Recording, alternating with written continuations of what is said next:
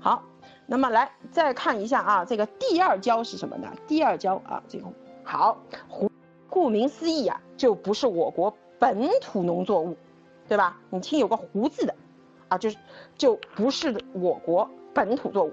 那么有胡字的东西都是哪里来的呢？从丝绸之路上面来的啊，就是从汉代就有了啊。那么。就据据又又又来了啊！这个据记载啊，由汉代张骞出使西域带回的。那么胡椒在古代啊，就算得上是奢侈品了啊！因为为什么呢？可以使肉类保存的更长久啊！比如你撒一把胡椒啊，你这个肉不太容易变质，是吧？那么其价值啊，在古代啊，恐怕连当今的爱马仕也望尘莫及的啊！甩爱马仕几条马路啊！举个例子，当时哥特人呐，就是这个啊，也欧洲蛮族之一哥特人。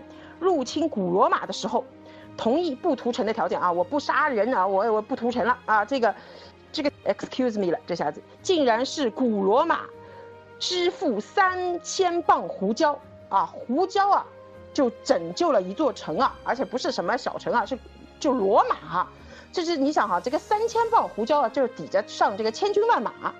那么在中国同样啊，这个胡椒很金贵啊，在当时，最初胡椒因为稀有。只能发一小撮，放一小撮干什么呢？胡椒籽泡泡酒啊，就喝喝酒。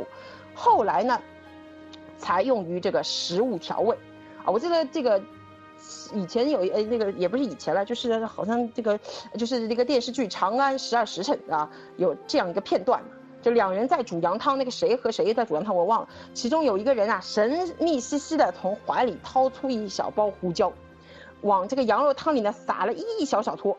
还两个人哈哈哈哈呵呵乐呵呵就呵呵起来了啊，这个胡椒啊，这个价值连城啊。那么唐朝还有一个骇人听闻的胡椒事件啊，就宰相这个元宰啊，有个叫宰相元宰，他贪污贡品呢，胡椒八百担，担就是那个十八百担啊，合计当时四十吨左右啊，合计当时四十吨啊，就就现在放到当今来算啊，就八百担都等于四十吨左右啊，唐朝这个。蛋和汉代的蛋也不一样啊，反正我我自己去百度换算了一下啊，四十吨左右啊。结果这个唐代宗下令满门抄斩，啊，就是下令把这个元宰家满门抄斩，不算，还刨了人家祖坟啊。所以呢，你看在古代啊，你要是系腰上系一小包这个胡椒出去溜一溜啊，就相当于在现在开一辆劳斯莱斯啊，走路都能横着走啊，这种感觉哈。